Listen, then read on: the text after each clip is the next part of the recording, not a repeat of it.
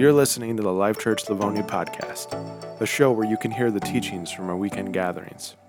You can catch the full service on our Facebook or YouTube and head over to our website if you'd like to give. Here we're real people following a real God and experiencing real life. Welcome to Life Church Livonia. Hey, I'm so glad to be with you, Life Church. Uh, my name's Alex, and I get to serve and teach here sometimes, and I'm so grateful for that. I'm grateful for this community. And I'm uh, so excited about the study we're doing on the Gospel of John. And it's all shaped around these seven I am statements of Jesus. And we need to remember that um, these I am statements, they're not just telling us what Jesus did, they're telling us who Jesus is. And we looked at the fact that Jesus said, I am the resurrection and the life. And what do we need from him? Because each of these I ams is a meeting an essential need in our life. We need to go from death to life, don't we? Resurrection. And we need to go from old to new and this new life only God brings. And last week we talked about Jesus saying, I am the bread of life. And his point in that is that um, he is the ultimate source of our soul satisfaction. And we can look for these beautiful created things that God gave us to meet our needs, but they're insufficient. Only the Creator can meet those deep needs of our life. And today we're looking at Jesus as the light of the world. And light is such a powerful uh, symbol and metaphor. Uh, we often think of light, and uh, we all need light. Light brings life. This planet, our planet is alive today because of the light of the sun. And without sunlight, everything dies. Light leads to life. And uh, light um, can keep us from stumbling. We take for granted in a world that's so illuminated by artificial light what it's actually like to be in darkness sometimes. But we've been in darkness. I've been in darkness. Maybe you have. And with the lights on, it can keep us from stumbling and falling and hurting ourselves. Light can help us. Light uh, enables us to see what's real.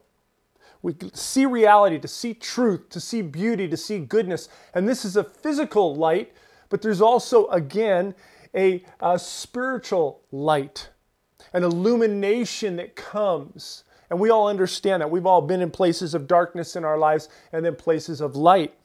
Um, but have you ever had a problem um, in your life because you were doing something in the dark or you didn't have enough light? I have done this a number of times, I'm not proud to say. but about 15 years ago, I was training for a marathon, and my kids were young, and, and the church was growing, and uh, I had to run either early in the morning or toward dusk. And I was training in, in the winter time, so it was snowy, and, uh, uh, and uh, the, it, it, the sun was rising later and setting earlier, and so I was often running in dusk or twilight. And I can remember I was out one evening for a run trying to stay on my training plan. It was getting dark. I was going, oh, this is a little sketchy. We had had a series of storms, but I felt like, okay, I'm okay. I'm getting some decent traction on the on the snow, and I'm just kind of getting in the zone. And then I go to take this corner, and zoop! I was, I just went flying. It was terrible, and I smashed my elbow, and I smashed my leg on the ground, and I kind of limped home like an idiot. Uh, and you're like, well, what were you doing running around in the dark? And uh, I was trying to uh, finish a marathon. Dumb, I know, but maybe you can relate.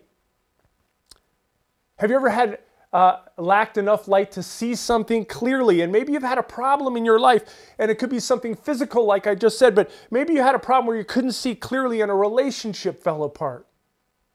You're like, oh, if I only saw then what I see now, I, I probably could have handled that differently or a financial decision that hurt you and you you didn't have clarity you were and you were kind of making decisions in the dark or a job that became a terrible fit and had you seen then what you see now you would have maybe pursued that uh, path differently or pursued something else.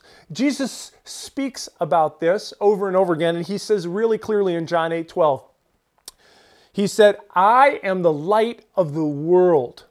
Whoever follows me will never walk in darkness, but will have the light of life.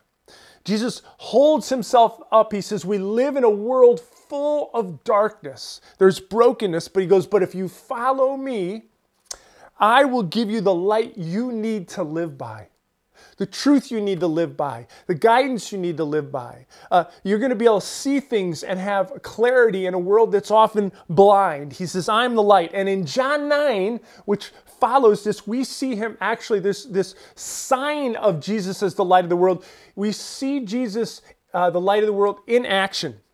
And we're going to go right in and read. So, Jesus uh, ha, um, has his disciples following him. He's continued to have these skirmishes with the Pharisees who are uh, more concerned with following the rules they made up than the life God wants to bring.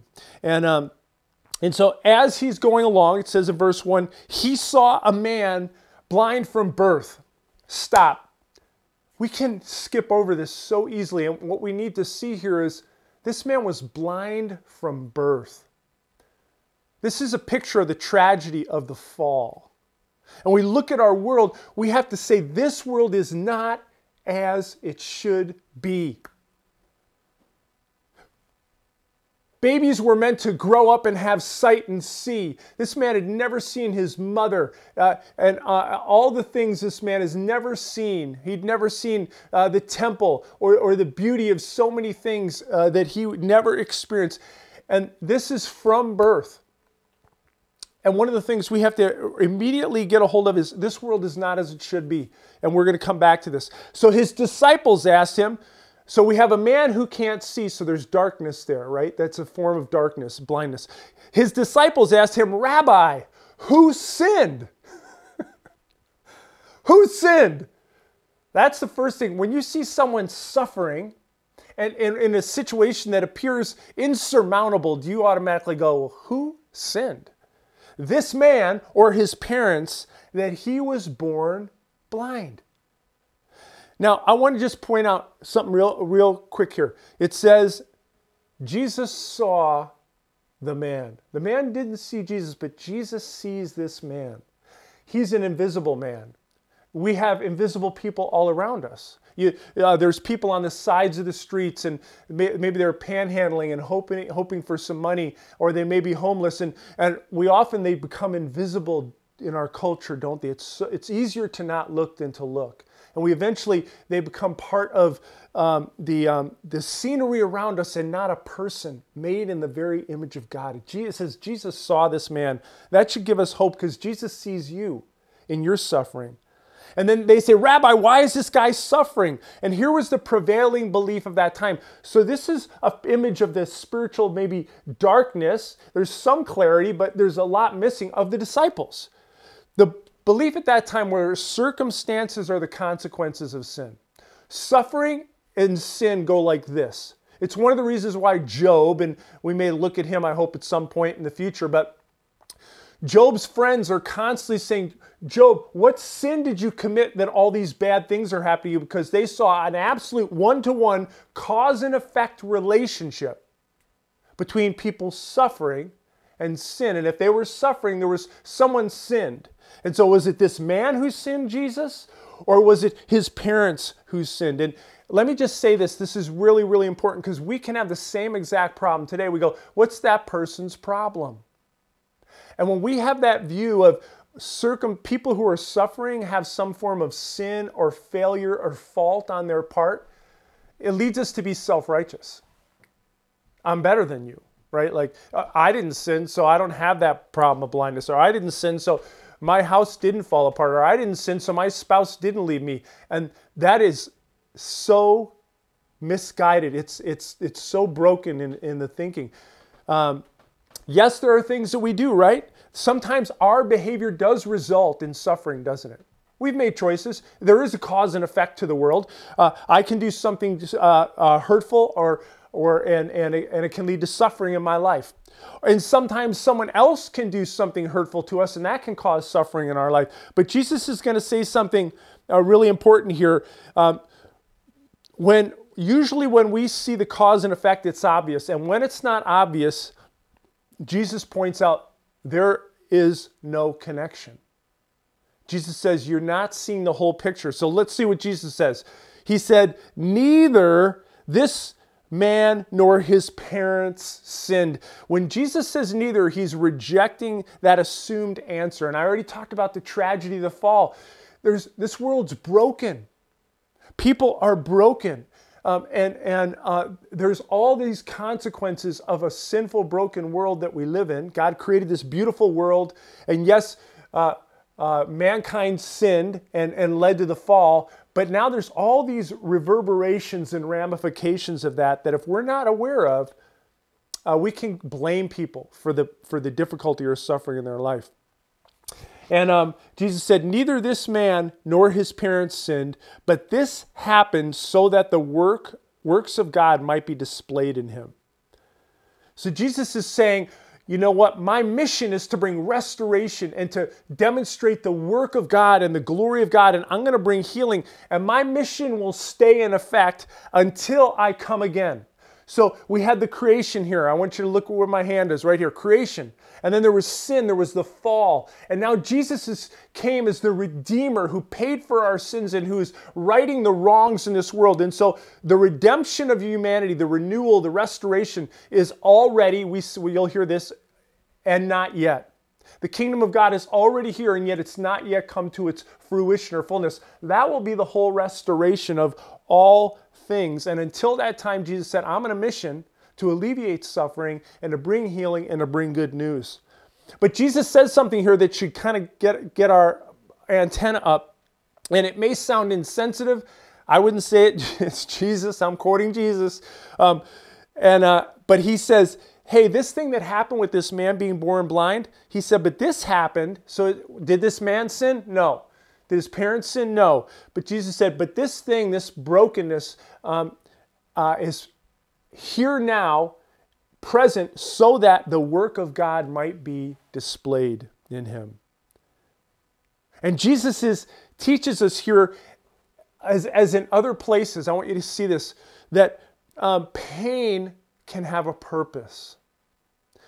Uh, pain and suffering can actually have a divine purpose where God works something good out of something terrible, something difficult, something horrendous, because God's power to redeem something and use it for good is greater than the enemy's power to do destruct, uh, bring destruction to our lives. And perhaps pain and suffering in God's economy always has a purpose where He wants to use it for good. And we could talk about some of those places. But I want you to, before I say any more, I want to say this. The most tragic suffering in the world, Jesus dying on the cross, an innocent man for our sins, did that pain and suffering definitely had a purpose. And because Jesus' suffering had a purpose, uh, we can know that God might want to bring something out of our suffering for a purpose.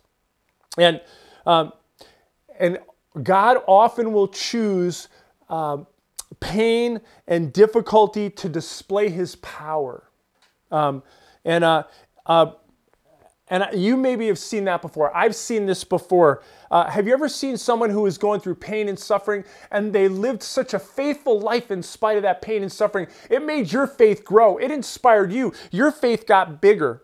I can remember this. I was in my 20s. It was one of the I, first times I was preaching. I was preaching a, uh, at, at, my church in Detroit. Um, and I, I was I didn't even have kids at that point, I don't think and I, I, was talking about suffering and how God used the suffering of Jesus to accomplish something great. And I was going to the door, and, and we would often pray for people. And this old, beautiful woman, glowing woman, Helen, came up to me and said, Pastor. And I said, Well, I'm not a pastor. She said, Pastor, just come here, grab my arm. And she had this beautiful spirit. This, she'd been living for years in this um, in a terminal illness that led to all kinds of pain. Her body was constantly sore, and yet you never would have picked that up from her. Um, she said, Pastor, would you pray with me? And I thought, well, she's going through all this suffering. I've known this is going on for years.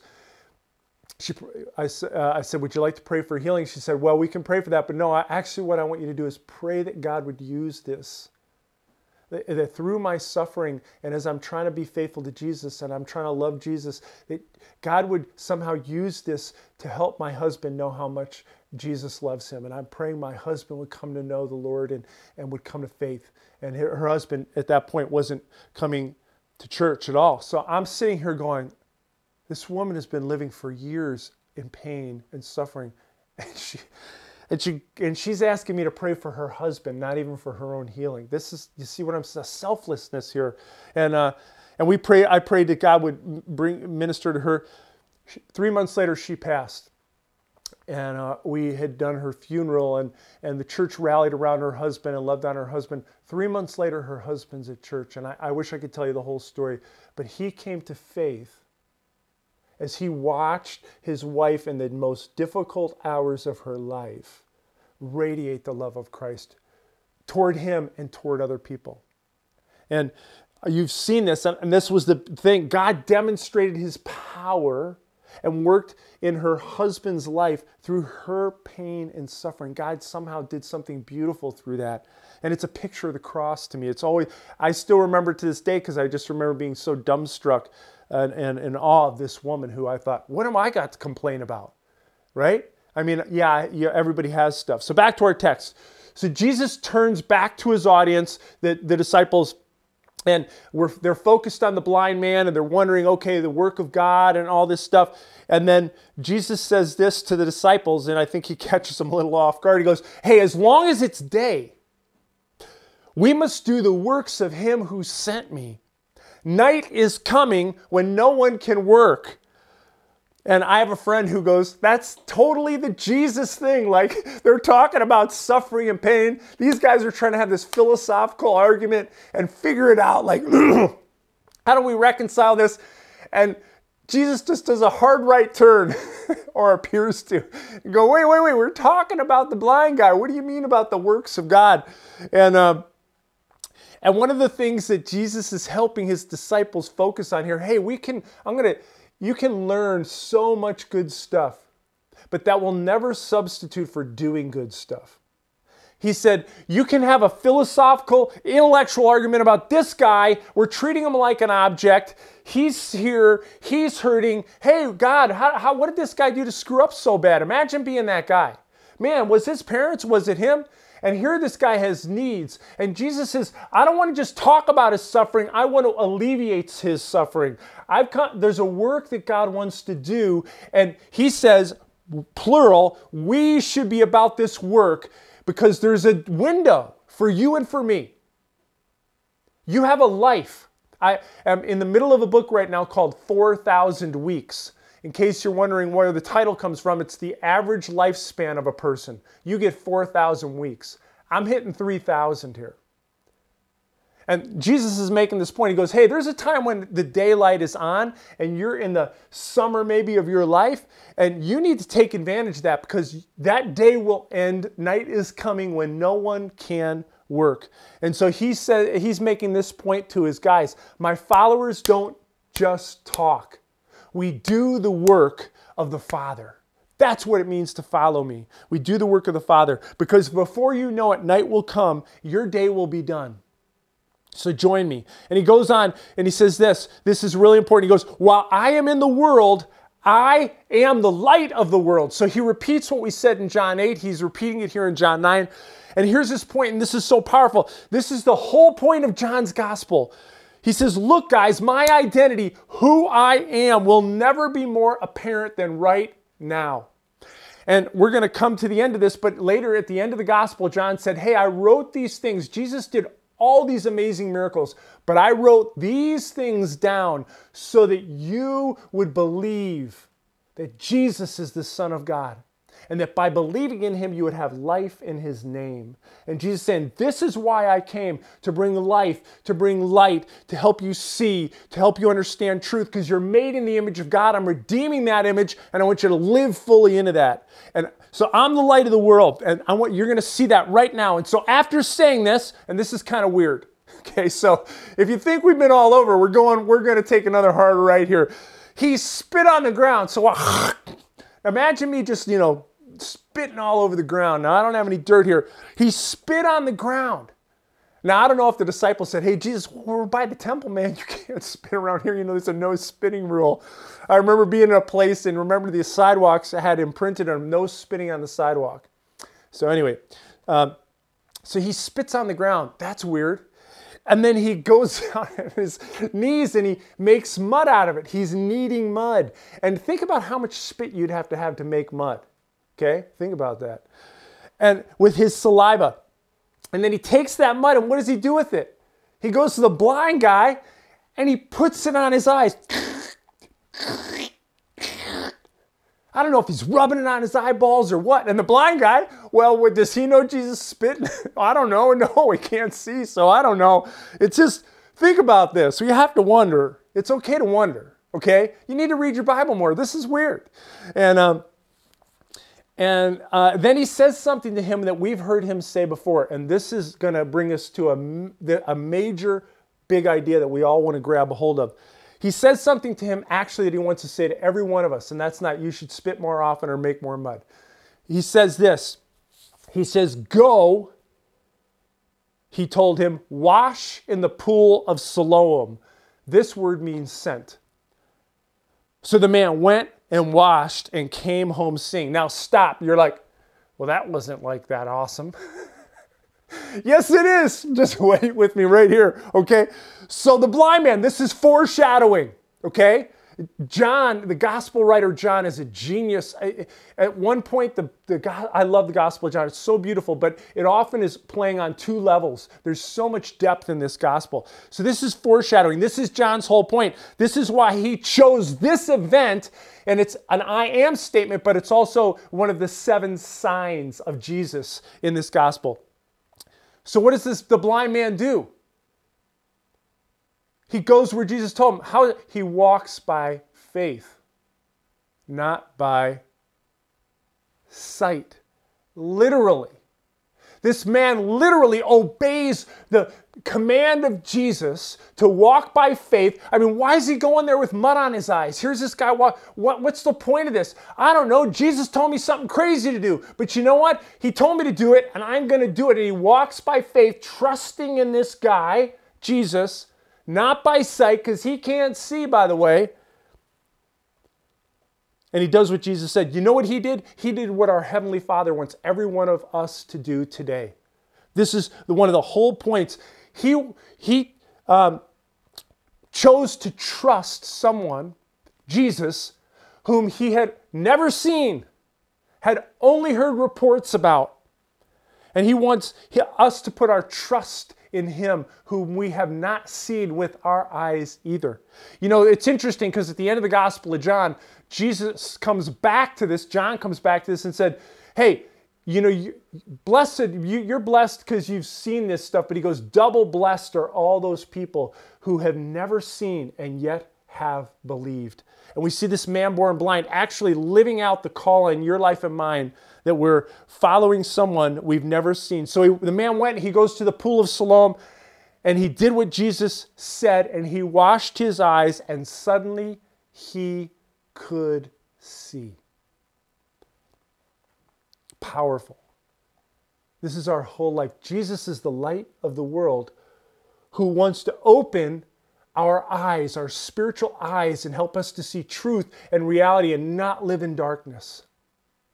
And, and what does he want us to do with that? He wants us to do just what the blind man did, that we walk by faith, not by sight. Jesus said, I'm the light of the world. Whoever follows me, you go, well, what does it mean to follow him? How do I follow him? I believe in the one that the Father sent. I trust in Jesus and I do what he says. I obey. And that's simply what this man does. He trusts in the Savior. And even though he doesn't understand why Jesus put mud on his eyes or why he needs to go wash, he does what the Savior told him. He obeys, and his life is transformed because that's what it means to follow Jesus. We go where he tells us to go. His neighbors in those, verse 8, um, who had formerly seen him begging, asked, Isn't this the same man who used to sit and beg? They don't even recognize the guy. He's, it's, he's so different. Some claim that he was. Others said, No, he only looks like that guy who used to live next door to us. Imagine having a neighbor like for 30 years. and You're like, I don't think that's the guy. I don't think that's Krishna because his hair is different or whatever. But he himself said, I my neighbor's Krishna. Um, I am the man. And then they say this How then were your eyes opened? Now, I wish we had more time to expand on this. Maybe we will and tell me more.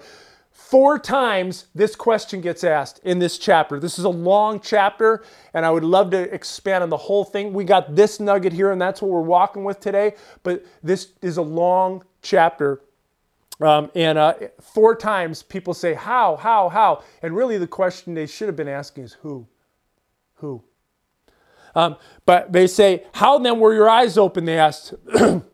because people see the transformation in his life and they want to know what happened. And he tells his short story. He replied, The man they called Jesus made some mud and put it on my eyes. He told me to go to Siloam and wash. So I went and washed, and then I could see. One of the my favorite passages in the in the Bible is in this chapter when people are questioning him again. He goes, Hey, I don't know all these other things about Jesus yet. I don't know. But here's what I do know I was blind and now I see. This man is a prophet of God. And by the end of the chapter, this man is worshiping Jesus, putting his faith in him, and following him. It's a beautiful story. Jesus is the light of the world. And he opened this guy's eyes so that he could see. His physical eyes first, and his spiritual eyes second. And this is a picture of what Jesus does for you and I. It's what he wants to do for you and I today. He finds us. This man doesn't find Jesus, Jesus finds him. And you're like, no, no, I was seeking God. Jesus found you, okay? Just know that. He, uh, he finds us, He makes Himself known to us. If you're going to church right now, He's trying to reveal Himself to you. He's putting you in, as Martin Luther said, the power field of the Word. That when we hear the Word of God, it does something deep in us and evokes something in us. And Jesus is trying to stir something in us, a faith in Him. And He offers to give us spiritual light and spiritual sight and spiritual life. And these are the things Jesus came to do. And our job, just like the man born blind, is to follow him by faith and do what he tells us to do. So, as we close, I just want to ask you a couple of questions. When I think about the blind man, I think about myself and I go, oh, you know, like, like the blind man, are you willing to embrace suffering if it draws you closer to God? This man's suffering actually put him in the place where it drew him close to God. And that's it's thought provoking for me. Um, and like Jesus, are you willing to do what you can to alleviate suffering? And so Jesus shows up and he brings relief. And you're like, well, I can't heal people. You and I can do things that help alleviate suffering in the world and help people experience the love and the goodness of God. Maybe it would have been just sitting with that man and getting to know his name and talking with him and eating a meal with him. We can do things to alleviate suffering and share God's love. And that's what Jesus does here. And then Jesus says to us, I am the light of the world. Whoever follows me will not walk in darkness, but have the light of life. So let me ask you this where's Jesus calling you to follow him today? Where's Jesus calling you to walk by faith with Him and obey Him today? It's often an uncomfortable thing. This man's leaving his comfort spot. He's going somewhere he doesn't frequently go. He's on his own and he's going in obedience to Jesus. And maybe for you, it's sharing your story like this man shared his story. Say, I don't know all these other things about God. I can't answer all these questions, but what I do know is Jesus changed my life. Maybe today, God's challenging you to share your story and invite someone uh, to experience His truth and His Word. Uh, maybe he, uh, Jesus is uh, prompting you to do the work of God for which the Father sent Him and sends us. And where is God wanting to work in your life and through your life? Maybe it's in your neighborhood. Maybe it's in your home. Maybe it's in the church. Maybe it's in the community. Maybe for you, it's another kind of step of faith. Maybe it's being generous and, and beginning to give toward the mission of God. Not because anybody wants your money. God doesn't need your money. But giving is an act of faith because we trust God that He's going to continue to provide for us. And we trust that uh, we're, as we're obedient to Him, He's using the things that we're giving, our time, talent, treasure, um, to advance His work on this earth. John said this at the end of his gospel but these are written that you may believe that Jesus is the Messiah, the Son of God, and that by believing you may have life in his name. And if you've never put your trust in Jesus, but now today you're sensing that stirring, that yeah, I can I can take that next step of faith. There's plenty you may not know. The blind man had so much he didn't know, but what he did know, he, he acted on. And maybe today you're sensing I think this is real. I think Jesus is true. I, I need that light. I know deep down God made me uh, to have this light, and I feel like I'm constantly um, uh, walking around in darkness. And I'm sick of that. I, I want to live a life that has meaning and purpose and some clarity that only Jesus can bring. And if that's you, I just want to invite you to pray with me right now. Would you pray? Lord Jesus, thank you that you are the light of the world. And I just uh, am so overwhelmed sometimes by the darkness all around. But I know, Lord, that um, you, uh, Lord, want to bring life and light. And I know this there's no competition between light and darkness. As soon as the light shows up, the darkness flees. And so I'm asking you, Jesus, to be the light of my life, the light of the world for me. And I'm putting my trust in you today. I believe you're the Son of God, and that even in your suffering and death, you brought something good. You, you fulfilled the purposes of God in my life, and you died for my sins. And Lord, I want to receive that gift of new life now. Help me to walk with you and follow you. And I pray you'd be glorified. Help me to join you in your work. In Jesus' name, amen. Hey, if you prayed with me, I want to just encourage you to uh, message us and uh, let us know. We want to help you take your next steps of faith. God bless.